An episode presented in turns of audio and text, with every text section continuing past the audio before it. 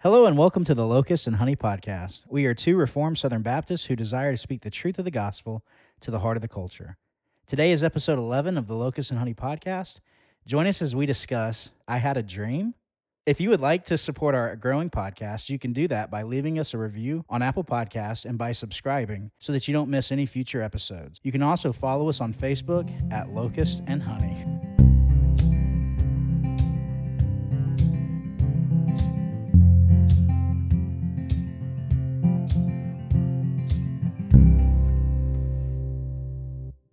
Jeremiah 23 25. I have heard what the prophets have said who prophesy falsely in my name, saying, I had a dream, I had a dream. How long? Is there anything in the hearts of the prophets who prophesy falsehood? Even those prophets of the deception of their own hearts, who intend to make my people forget my name by their dreams, which they relate to one another, just as their fathers forgot my name because of Baal. The prophet who has a dream may relate his dream but let him who has my word speak my word in truth. What does straw have in common with grain? declares the Lord. Is not my word like fire, declares the Lord, and like a hammer which shatters the rock? Therefore, behold, I am against the prophets, declares the Lord, who steal my words from each other. Behold, I am against the prophets, declares the Lord, who use their tongues and declare, The Lord declares. Behold, I am against those who have prophesied false dreams, declares the Lord and related them and led my people astray by their falsehoods and reckless boasting. Yet I did not send them or command them, nor do they furnish the people the slightest benefit, declares the Lord. Well, hello and Hello. welcome. Go Oh, ahead. I interrupted you. You can say hey. I hey. was just so excited. Hello, And welcome to the Locust and Honey podcast. My name is Matt, I'm Andrew, and this is, the Locust and Honey podcast, which we have already covered. yep. We're glad that you're here today. Today's going to be a, a good episode. This is something that me and you have talked about a lot. Yeah. It's a topic that we have talked about. If things sound a little bit different today, it's because we're recording this in my dining room. Mm-hmm. Yes. So I feel like I'm in a cave. It just sounds echo y. Yeah, it does sound a little echoey. Also, I don't want to say his name or else he'll come back.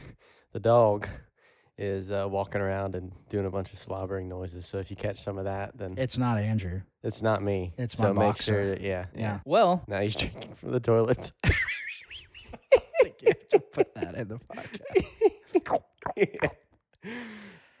All right, Andrew, what are we talking about today? Today we're talking about prophecy and tongues. Ooh, so cessationism versus continuation. Yes. All right, what would a cessationist say? A cessationist would say that the apostolic gifts, so prophecy, tongues, Healing. healing, stuff that you see kind of in the book of Acts, ceased at the end of the apostolic time period. So once the apostles had died, those gifts ceased and are no more. So, what would a continuationist say? Well, a continuationist would say that those gifts continued even through the end of the apostolic era. Gotcha. Um, so, we're going to be talking about tongues, prophecy, and healing today. yes, And can I do them today or not? that is the question. Cool. All right. Well, before we get into that, I had a question for you. hmm What are you into? I am into Honey and tea? Yes, I, I was about to say I'm into healing from sickness. Oh, So Saturday we went to a parade for our beloved Georgia Bulldogs in Athens, where they were giving speeches and all this stuff, and it was at Sanford Stadium, and it was freezing cold, and we were outside pretty much all day, and so I think from that day I got sick and I got a cold. And it just knocked me out for a couple days. And I'm finally getting to the end of it. And it's still in my voice and stuff. So we're gonna have to kind of bear bear with that. But that's what I'm into right now. well, cool. That was super uplifting and exciting. Yeah. Well, it should be uplifting. Everyone who's healthy can be like, at least I'm not like that guy. That's true. Yeah, And then we rejoice in your getting better. that's right. Oh, I did want to. I did want to talk a little bit about the crazy story that we had when we were going into the stadium. Let's talk about it. So they had what was called the dog walk, which they have before every home game, and they did it this time Well, and they did a parade before it this time. Well, and they did a parade before it, yeah. So the parade was going on, and they get done with the parade, and it ends at the stadium. And then going from the players leave the buses from the parade to go into the stadium, people kind of line up and they get to see the players in person and the coaches and everybody walking. Usually there's a good bit of people, but this Saturday, past Saturday, there were just tons of people, way more than usual. Way, way, way more than usual. And um, the other thing that happens is that the dog walk typically happens about an hour and a half, two hours before the game. Well, this was happening 30 minutes before the ceremony started. Right. Well, it was not so because what happened was everybody from the dog walk and the parade, they all came into the stadium at one time, which Yeah. usually on a game day wouldn't be the case. And I think that nobody was really prepared Anticipating for the that. of people that were going to be And there. so we got stuck on the bridge. There's a bridge that is kind of next to the scoreboard at the stadium. And it took us about an hour at least to walk 70 feet. yeah. So that was insane. I've never been a part of that before. Awesome. What are you into? Well, we drove up to North Georgia, like I said last week we were going to do. And I right now am into overlanding. All right. So, overlanding would be taking your vehicle into remote areas that you can camp and all that stuff and having what you need. Basically, it's camping out of your vehicle. Hmm. It's a big word that has a huge umbrella of things that it means, but what it means for us is being able to camp out of the truck. And so we were up there in North Georgia and we were talking. And one thing that we want to do is go up there more often, let the boys kind of experience being in the mountains and all of that. So we're going to do that more often. And so I am into making my truck a little more capable at storage, Mhm. which it's not because it's got the bed. Yeah. So I'm gonna be getting a soft topper for the back of the truck that we can take up there, and then we can use the bed of the truck for storage and tents and all that stuff. Even though the boys are both about to start baseball, we want to start going up there more often. And so I think the next month or two, we're going to try to go up there a couple times. Let them hang out in the mountains of North Georgia. So that's kind of what I'm into right now is uh, getting the old F-150 ready. It's, I've already got big tires on it and a lift and all that, but just uh, working out some storage stuff. yeah. Well, So, cool. yeah. Cool Mhm. beans. So.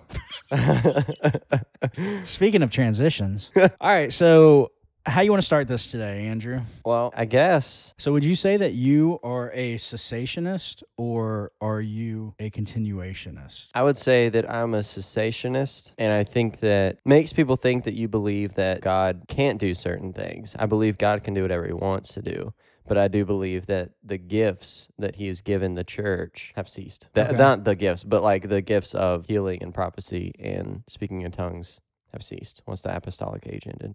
Okay. So, why are we covering this topic today? Well, I think that it's something that is big in the obviously it's not going to be that big in the secular culture. We say speaking the truth of the gospel to the heart of the culture, but it is big in the church culture. You've got so particularly with worship, we we had a podcast already on worship and the regulative principle and things like that. Yeah. But in today's modern, I guess, evangelical worship climate, I think that this is something that is prevalent, not so much speaking in tongues and prophesying and healing and in the worship songs themselves, and uh, I guess amongst a majority of the people that are worshiping, but a lot of the churches that put out the songs that we sing on the radio and stuff like that. Mm-hmm. I would say subscribe to these things. And so it all comes from that place. Not all of it, but I mean, a lot of it kind of comes from that place of kind of just like this charismatic idea of that type of stuff. Yeah. So, you've got the the charismatic movement, which is kind of what we're dealing with, Mhm. right? And with the charismatic movement, that's kind of a big umbrella. you Right. know? So within that, there's a whole bunch of different strands of people that have different thoughts, but then still hold to the one thing that unifies them would be the gift of prophecy, tongues, and healing. Right. And so that's kind of what we're trying to to talk about and tackle today is how does that affect us today, the church today? And you and I are both cessationists, which means we both believe that the gift of tongues, healing, and prophecy ended with the apostles. Hmm So let's dive into why we believe that. You want to tackle them one at a time? You want to take the lot of it all together? How you want to do it? Well, I mean, we can do kind of the overarching reason for cessationism and then kind of take it one at a time. Okay. So, as far as like the overarching reason for uh, cessationalism, I would have to go to Ephesians chapter 2, and I'll start in verse 19. It says, So then you are no longer strangers and aliens, but you are fellow citizens with the saints and members of the household of God, built on the foundation of the apostles and prophets, Christ Jesus himself being the cornerstone, in whom the whole structure being joined together, grows into a holy temple in the Lord. So this is kind of my reasoning, and I know you you probably would have more to expand on, but this is kind of where I guess the nail that drove the the nail in the coffin for me is that we see here the church is being built, right? The church is built upon the foundation of the apostles and the prophets, with Christ being the cornerstone. And so you've got this foundation being laid and then building being built up into a dwelling place for God. And so I think that the gifts and things that were given to the apostles were part of laying that foundation. And so once that foundation was laid, it was laid Yeah. and then you don't lay two foundations to a building, right? In Ephesians chapter 2, you see this structure and I believe that the the gifts of prophecy and healing and tongues were given to the apostles for the for the purpose of laying the foundation of the the church. And then now that that's done, we go to Hebrews. But when we go back to Hebrews chapter 1, uh, it says, Long ago, at many times and in many ways, God spoke to our fathers by the prophets. And in these last days, he has spoken to us by his Son, who he appointed the heir of all things, through whom he also created the world. So in Hebrews 1, it says that in past days, in times before, God spoke to our fathers through the prophets and in many ways, right? Yeah. But now, in these last days, he speaks to us through his Son, his Son being the Word made flesh, right? Right. So the Word made flesh, the Son of God, Jesus Christ Himself, is the way and the means that the Lord speaks to us now. Those two passages there, Ephesians chapter 2 and Hebrews chapter 1, are kind of my go tos for, I guess, defending what I believe is in that area. Yeah. No, I, I agree with both of those passages. And ultimately, what we're talking about here, when we're talking about tongues, healing, and prophecy, what we're talking about is how does God speak to his people? Right. So when we're speaking in tongues, the purpose of tongues is for God to speak the truth of his word to people. And that's why it's important that there's an interpreter there. And Paul even says in First Corinthians, don't speak in tongues if there's not an interpreter there. Right. And then with prophecy, when he's talking in and and so a lot of where we're going to be talking is in First Corinthians chapter 13 and then also in chapter 14. What he's saying is when the church is meeting, you can have these people prophesy, but they need to be prophesying one or two and then everybody else judges what's going on. Healing is for the purpose of validating the message that's being spoken. Signs were given to confirm revelation, tongues were given for people to hear revelation, and prophecies are made for people to hear God's revelation. Right. So when we're talking about all of this, what we're talking about is how does God speak to his people? How did he do it in the past? How did he do it in the New Testament? How does he do it today? Right. And so that's the issue that we're talking about is how does God speak to us? Does he speak to us through dreams and thoughts and pictures and signs and all of that? Does he speak to us through his word? Does he speak to us through all of that? And and so I'm going to really kind of spend most of the time in prophecy because all of these other things point to prophecy anyway. Mhm. And the biggest issue that I have is with prophecy. So, when we're talking about prophecy specifically, prophecy today, New Testament prophecy is what some people call it, but when we're talking about prophecy, it goes head to head with sola scriptura. right. Sola scriptura would say scripture alone. And this is what the reformers fought for. This is one of the the major foundations of the Reformation was sola scriptura. Scripture alone is all sufficient. But if I'm going to hold to prophecy today, then I'm eroding the sufficiency of scripture. John Owens, who is a, a favorite Puritan of mine, he said something that I've thought before, and he just kind of put it towards. I'm like, hey, I thought that too, so mm-hmm. I must be in good company. There you go. But one thing that he said was if new revelations conform to scripture, they are not needed. And if they go against it, they are to be disregarded. So if new revelations conform to scripture, then they're not needed because God's already given it to us in his word. And then scripture says if new revelations go against scripture, they're to be disregarded anyway. So what's the mm-hmm. point of new revelation? Right. You know, what we would hold to as cessationists is that God has fully revealed himself through his word and that we need no other form of revelation. We don't need dreams, we don't need signs, we don't need all of that stuff. We don't need somebody coming and saying, God told me this, because God's fully spoken to us through his word. Right. Jordan Standridge, he wrote a book uh, a couple years ago. But one thing that he said is that what continuationists have done is they've turned prophecy into unreliable and fallible statement. So we're taking prophecy in God's word, which always was reliable and it was always infallible.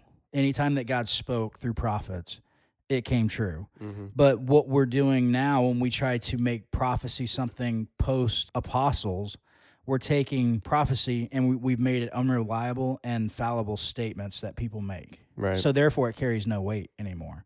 Because when God's people spoke in God's name and they said, Thus saith the Lord, they're not speaking in their authority, but they're speaking under his authority. So it wasn't them saying, Thus saith the Lord, it would be a good idea for you to do this. Uh, when the apostles were speaking, when the prophets were speaking, they were saying, God has said this. You can't interpret it any other way, and you have to obey it right. because I'm not telling you what I think you should do, but this is what God has spoken to you through that individual. hmm And to further prove what they're saying to be true, then we see signs and wonders and healings and all of that. And and that just validates the prophet. Yeah, and I think part of the reason, again, part of the reason why it is a subject that we've discussed often is because I just got out of college recently, so a lot of my stories and stuff comes from my recent years in college. And down in Savannah, you've got just a ton of different viewpoints on this that I had never experienced growing up. At some point, I became the leader of this, you know, one of the leaders of this ministry we have on campus, and we had to kind of navigate these waters because they were starting to push in on kind of what we believed as an organization. So, kind of as a result of being in that climate during that time, you know, I had several instances where I would encounter people who'd be, you know, prophesying over someone or prophesying over me. And I think that what you said, it kind of takes me back there where you were saying that the problem here is that you're replacing what's infallible with what's fallible. Right. Right. You're replacing the words of the Lord that have authority and have clear meaning that is that are true and that will come to pass because of the words of the Lord with words of men, essentially, that are not being tested really. That well, yeah, and the, we'll we'll kind of jump into this yeah, too. we'll, we'll jump in. I guess we'll jump into that a how, little bit. how there's not a way to test it. Right. Because biblically speaking, if a prophet's wrong one time, that's it. You know, Right. they're a false prophet. Yeah. We don't tend to do that anymore. So where you're at, Deuteronomy 13. If a prophet or someone who has a dream arises among you and proclaims a sign or wonder to you, and that sign or wonder he has promised you comes about, but he says, Let us follow other gods, which you have not known, and let us worship them. Do not listen to them, for the Lord your God is testing you to know whether you love the Lord your God with all of your heart and all of your soul. You must follow the Lord your God and fear him. You must keep his commandment and listen to his voice. You must worship him and remain faithful to him. The prophet or dreamer must be put to death because he has urged rebellion against the Lord your God who brought you out of the land of Egypt and redeemed you from the place of slavery and turned you from the way of the Lord your God has commanded you to walk. You must purge the evil from you. Also, it talks about a prophet whose prophecy does not come to pass Mhm. and the same thing. So the test of a prophet is is what they're saying actually happening and are they pointing you to Christ or turning you away from Christ? Right. And, and and so I think that today, obviously, we we don't. It's more of a game. It's not a game, but it's more of like a if someone like back back in college, right? If if we, someone were to prophesy over somebody, I know of several instances where someone was prophesied over, and that the, whatever the prophet prophet quote unquote said was completely wrong right. you know then it was kind of like well the prophet doesn't eh, that was just a bad one you know he can move on and and Mm-hmm. make more prophecies and maybe one of them will be right maybe one of them will stick you Well, know so- and there's the scripture says Right. And when If- we're talking about this, though, what what's predominant today is that if God gives somebody a revelation, Right. whatever that may be, it can be partially right. So Wayne Grudem, what what he said is that New Testament prophecy it isn't equal to or on par with scripture, but it's still God given and needed. And so he's made this new space for God revealing himself. God is infallible, he is without error, and everything that he says does come to pass. But now New Testament prophets, they can be given an infallible revelation and mess it up within themselves. So it can be halfway true or 75% true, but it can't be 100% true because it's coming through man. right But that's, we don't see that in scripture. right In, in scripture, we see anytime God speaks, and this is what I was going to say is how does prophecy happen in the Bible? when we're looking at scripture, how does it happen? And every single time prophecy happens, we see thus saith the lord. From john the baptist who i think is the the last and the greatest prophet then we see christ and then he ushers in the apostles. But these are all people that were revealing God's word and truth to us, and all of them, thus saith the Lord. You know, they're speaking on behalf of God and they're not messing up, and it's not a partial truth or a half truth or a 75% truth. It's 100% God's word. God speaks clearly, He speaks concisely, and He speaks inerrantly through them. So, what this New Testament prophecy, it's creating a new lane where you can be right or wrong, but then it's just you that messed it up, not the revelation. Mm-hmm. Yeah. And, and, but we don't see that scripturally. We see that at the early 1900s with Pentecostalism. Mm-hmm. Um, so I don't think that it's helpful. And the reason I open with Jeremiah 23 is because God's dealing with that to Right. those people. I've heard what the prophets have said who prophesy lies in my name, saying, I had a dream, I had a dream. How long shall there be lies in the hearts of the prophets who prophesy these lies? And who prophesy the deceit of their own heart, who think to make my people forget my name by their dreams that they tell one another, even as their fathers forgot my name for Baal. Let the prophet who has the dream tell the dream, but let him who has my word speak my word faithfully. I think that's it right there. Yeah. You can have dreams and you can have visions and you can have prophecies and let those people do that, but don't claim that as God told me this. Right. You know, because the very next word, but let him who has my word speak my word faithfully. We have been given the full revelation of God's word, every verse. The people in the New Testament did not have the full completion of Scripture, the people in the Old Testament did not have the full completion of Scripture. So they did have prophets. Right. Uh, and that was uh, in in First Corinthians thirteen. We can see even in the early church there was still this need for the gift of prophecy, and you had people prophesying, but you had everybody coming together and weighing that and testing that. Just like in the Old Testament, they're making sure that what they're saying one is adding up with Scripture and pointing people to Christ, and then two that what they're saying is coming to pass and that it's true. So there's the same standard for a prophet in the New Testament as there was in the Old. But then when John passes away and the apostles are no more, then there's no longer this need for prophecy because now we've been given the full revelation of God's word Right. to us. So the gift of prophecy ceases because it, it's no longer needed. That also ties into healing, where the signs were given to confirm revelation, but this dies with the apostles Mm-hmm. there's no longer somebody who has the gift of healing. So, like when Benny Hinn goes around smacking people in the forehead and he's quote unquote healing them. Um, another thing from the book by Jordan Standridge, his book is called Three Reasons God is a Cessationist. He said, What continuationalism has done, it's we're now speaking in unintelligible languages, confirmed, there's unconfirmed and unprovable healings that happen. And then, as I said, it, we've turned prophecy into unreliable, fallible statements. Right. And so, all three of these gifts, we've lessened them to what they were to continue to do them. But Well, yeah. there's no biblical support for that. And it, uh, you know, like I think about when, um, and I heard it recently. We both listened to this particular podcast. It was kind of funny. You can give him a shout out. Well, it was the Theology Applied podcast. Old Joel. Yes. Yeah. Joel, if you listen to this, which I know you will because our podcast is just blowing up right yeah, now. it's just huge. Hello and welcome to the Locust Honey Podcast, Joel. Yeah. um, but one of the things that I didn't think about in one of the store the points that they were making was like when Jesus heals the paralytic, right? Uh-huh. Um, the Pharisees are questioning his. Well, he says, you know, your sins are forgiven. Take up your mat and walk.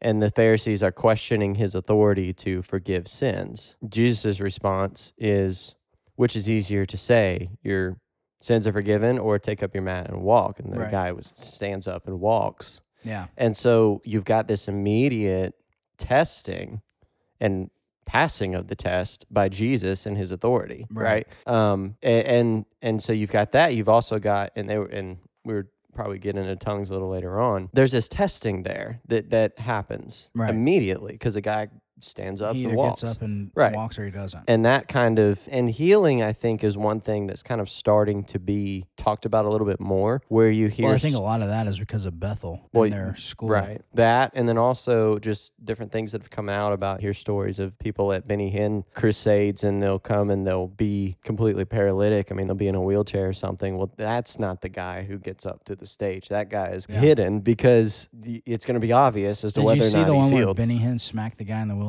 in the face and he fell backwards Yes. In his wheelchair and stayed Right. in his wheelchair? Yeah, that's just that's the complete opposite of what Jesus did when he healed, Right. healed the paralytic. I mean, this was in the public square in front of everybody, in front of the Pharisees, Yeah. in front of everyone, and he immediately put it to the test. He said, "What's easier to do? What's easier to say? I should say, not easier to do, but what's easier to say? Yeah. You know, your sins are forgiven, which is not necessarily seen in the moment, or pick up your mat and walk, which is. Right. I, I completely agree. And so, what we're not saying in this, though, is we're not saying that God does not heal people today. Right. God does whatever he chooses to do. Mhm. So, there are people that are healed, and the Lord's doing that. And apart from him moving and working, there's no other way that that person gets healed. We affirm that 100%. What we're saying, though, is that's not a miraculous sign of somebody with healing Right. what we're saying is that somebody like you look and you see in the the New Testament church people that Peter's shadow touches are healed. Uh, Mhm. we see apostles raising people from the dead. We see that kind of stuff happening, and and that's what we're saying has ceased. There's not a person that can go into the hospital and touch all the people in there, and then they're going to walk out completely healed of their diseases. Right. We don't see that happening. What we do see is God using the church and prayer and things like that to bring healing to people, but that's not somebody that has the spiritual gift of healing. hmm So that's what we're rejecting.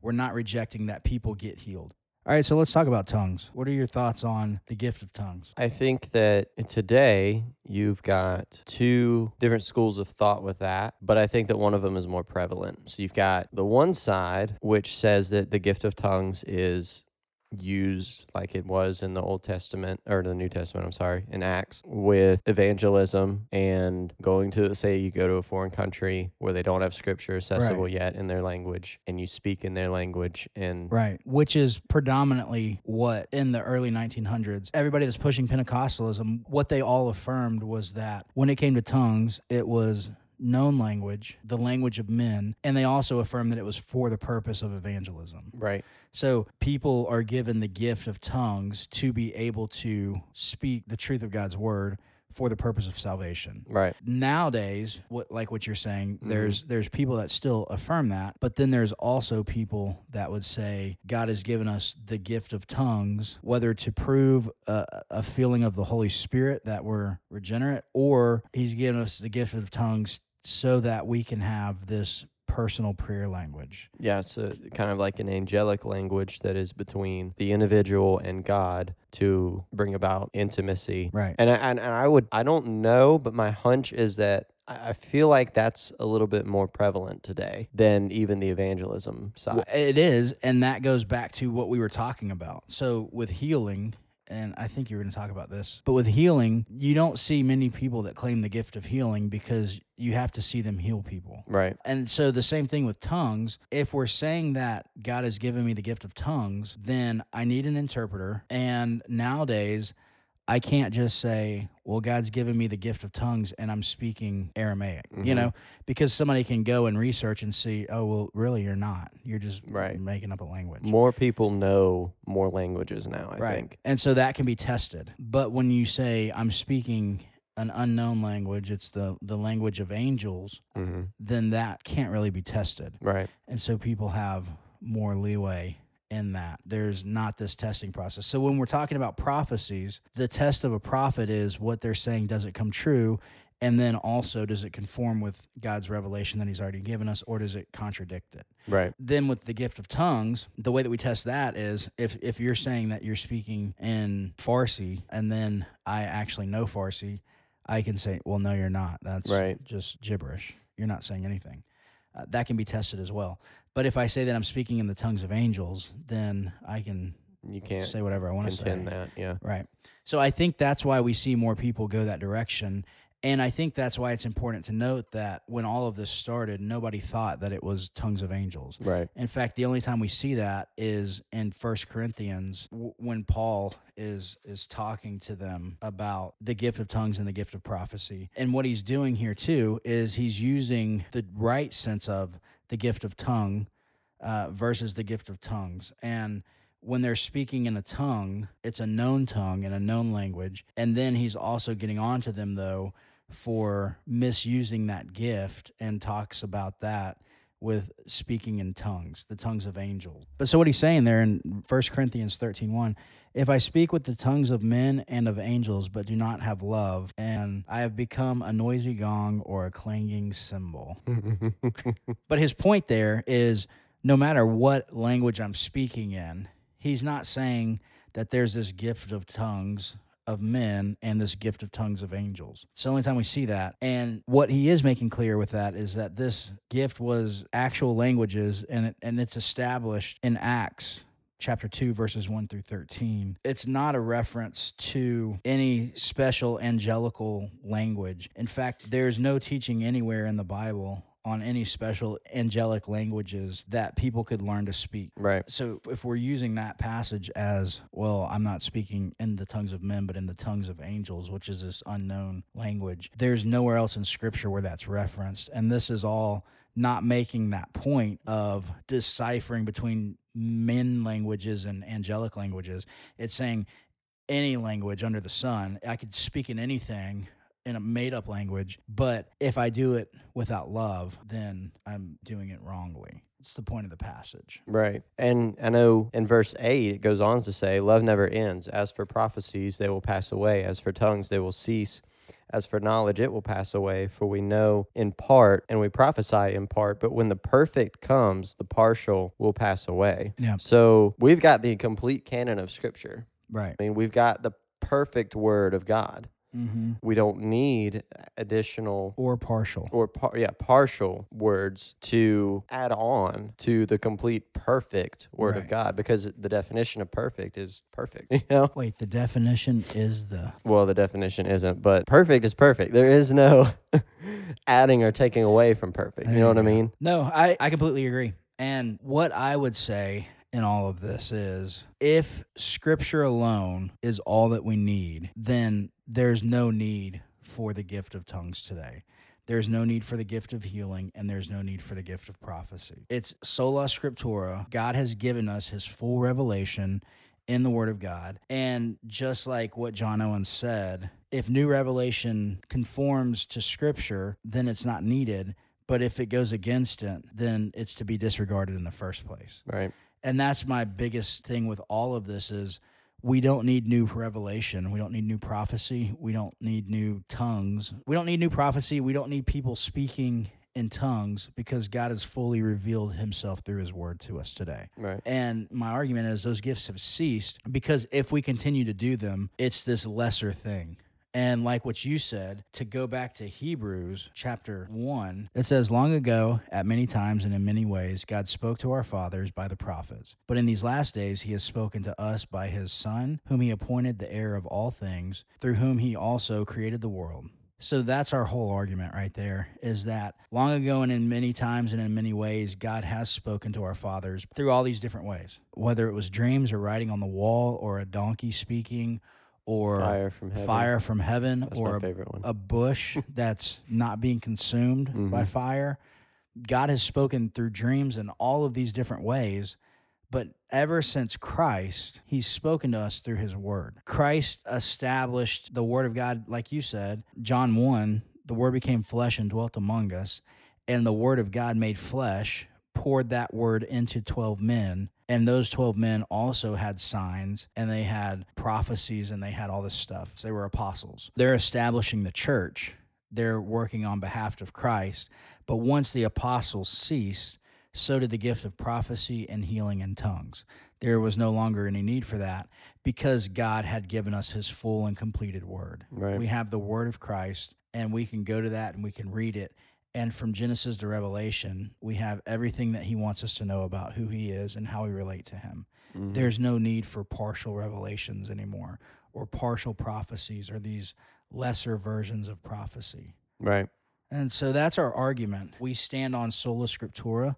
And I think that if you would affirm sola scriptura, you can't affirm continuationism. Right. You you've got to if you agree that scripture is fully sufficient, you can't hold to a continuationist idea that scripture is fully sufficient, but there's still this lesser prophecy and this lesser yeah. things because then you're going back to Then it's not fully. then it's sufficient. not Yeah. fully sufficient or it's not needed. Yeah. I, I think similar to kind of what we said last week, we have to go back to the word. If anything, in the past year, that's really what been pressed on my heart. This type of stuff that we're talking about today, coupled with eschatology, were the two biggest points of confusion for me throughout all of college. And I think it really affected, number one, the way that I saw our relationship with Christ as a church, you know, Mhm. but it also affected the way that I viewed ministry, the world around me. It affect it really affects us in ways that we don't realize when we are not going to the word for certain things and we're relying on those around us or maybe the church we grew up in or maybe the church that we look to. Right. And I think that that's so important because the word is our foundation, which Right. is what we started with. Mhm. And if the house is going to stand through storms and trials and tests and all of that, it's got to have a strong foundation. Yeah. If our foundation is not the word of God, then we're not going to stand trials and tests and waves that come. The reason that this is so important to me, and I would say probably for you as well, is that we're not wanting to just be right here. We're not saying that what we're saying is right. What we're saying is that God's word is sufficient, and He's told us that. And because it's sufficient, we can trust everything that it says, and it speaks to all of life. hmm So when we face storms, when we face trials, the way that I view God and the way that I hear from God is not based on some fallible person or their interpretation of what God's saying. I can go directly to God because I have an advocate in Christ who sits Mhm. at the right hand of the Father and he's interceding for me on my behalf. Right. I have a relationship with God the Father because I have been adopted into the family. I've been baptized with Christ. And this is something that we didn't even get into. But so when we're talking about the baptism of the Holy Spirit, I know what a lot of Pentecostals believe is that you get saved, but then you also have to be baptized in the Holy Spirit. And that's the moment that you can visibly see that from speaking in tongues. So when somebody speaks in tongues, they're showing that they've been baptized in the Holy Spirit. But what they're doing is they're adding to salvation. They're adding to what God said salvation looks like. They're changing and, and twisting the gospel at that point. So the, the verse that I would go to to talk about that is 1 Corinthians 12, verses 12 and 13. Even as the body is one and yet many members, and all members of the body, though they are many, are one body, so also is Christ. For by one Spirit we were all baptized into one body, whether Jew or Greek, whether slaves or free, and were all made to drink of one Spirit. What Paul is telling us here is that we were all baptized into one body, which is Christ. And at that moment, we were made to drink of one spirit. And the body is made up of many members, and all of these members are the body. That they are many, they are the body. So also is Christ. So, question to somebody that would hold to the understanding that we get saved and then at some point later we have to then be baptized into the spirit is would you affirm then that there are Christians who are not baptized into the spirit that make up the body of Christ Right. because once we're saved we're baptized in one spirit and we make up one body and we are the body of Christ you don't see any room for somebody gets saved and then they're in this holding place until they get f- baptized in the spirit and then they're speaking in tongues and now they're a full christian filled with the holy spirit Mhm. we do see that we should strive to be filled with the spirit continually but that's a sanctification thing Right. that's not a justification thing hmm the moment we're justified of our sin, we're filled with the Spirit, right? We're baptized with Christ. We're baptized in one Spirit. Uh, we're all made to drink of one Spirit. And then Christ continually fills us with His Spirit, making us more and more in His image. Right. But so that would kind of be my quick rebuttal to that. But that goes back to my point.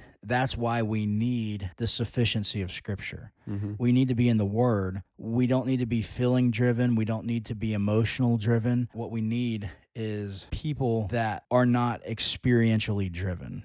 Uh, I think a lot of our culture today is really driven by experientialism, what I'm experiencing and feeling, and this heightened emotion. And if you look at Bethel and you look at you know all these conglomerates in the Christian music industry, Yeah. a lot of what they're pushing is this feeling. Yeah.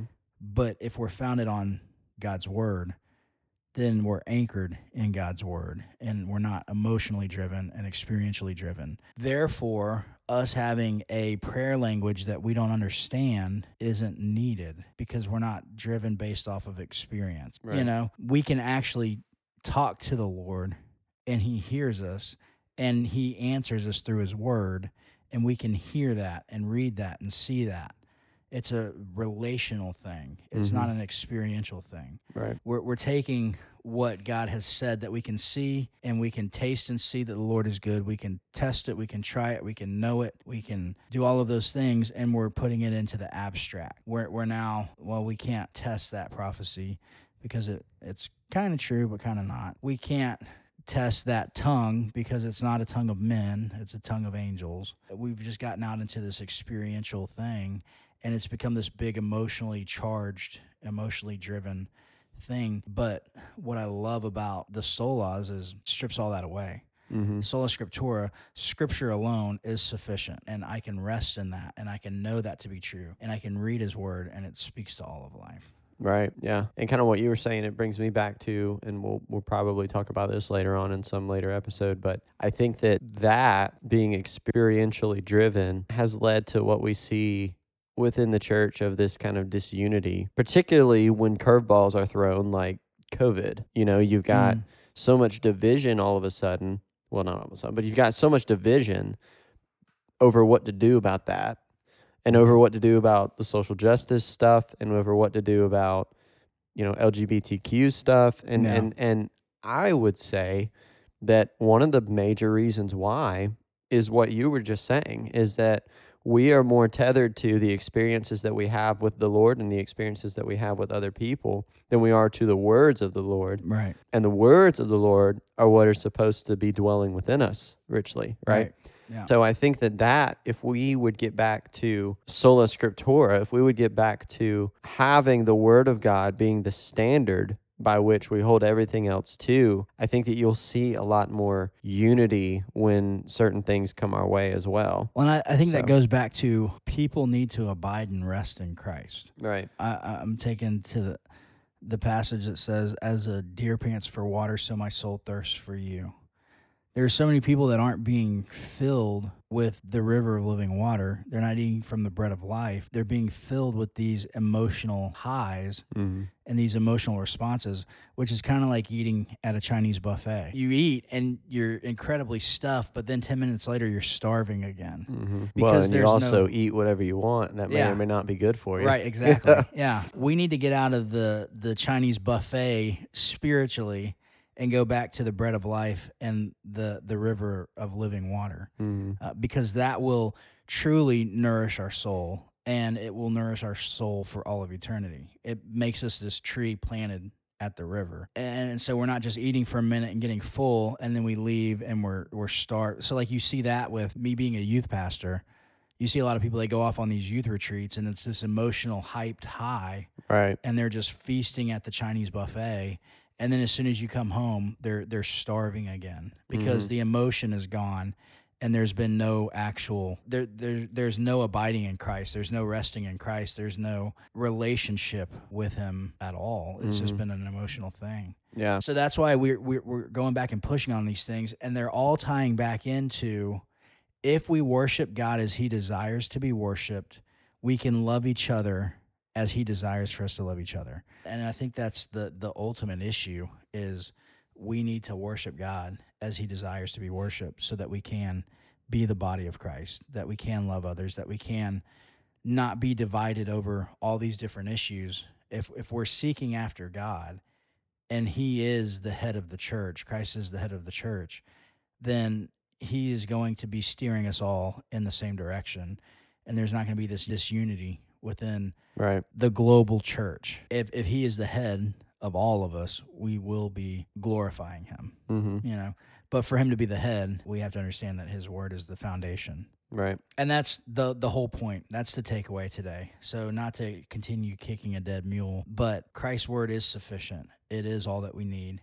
It is our cornerstone. It is our foundation. Mm-hmm. And Christ is our anchor. And if that is so, then we will be the body that he's called us to be. Right. We will love our neighbors as he has first loved us. So that's our hope. That's our prayer for you guys. I hope that you enjoyed this. If you have questions, we would love to hear them. You can message us at Locust and Honey on Facebook. But I know that this is a, a big topic and we don't want to just leave it all right there. So feel free to reach out to us. If you would like to hear us cover other questions or topics, then let us know. We would enjoy it. And if not, I hope that you all have a good Lord's Day. Thank you for being here to this point. We hope to see you next week. Yep. Hopefully my voice is back and I don't have to clear my throat every five seconds. Y'all have a good Lord's Day. Yes, sir. All right.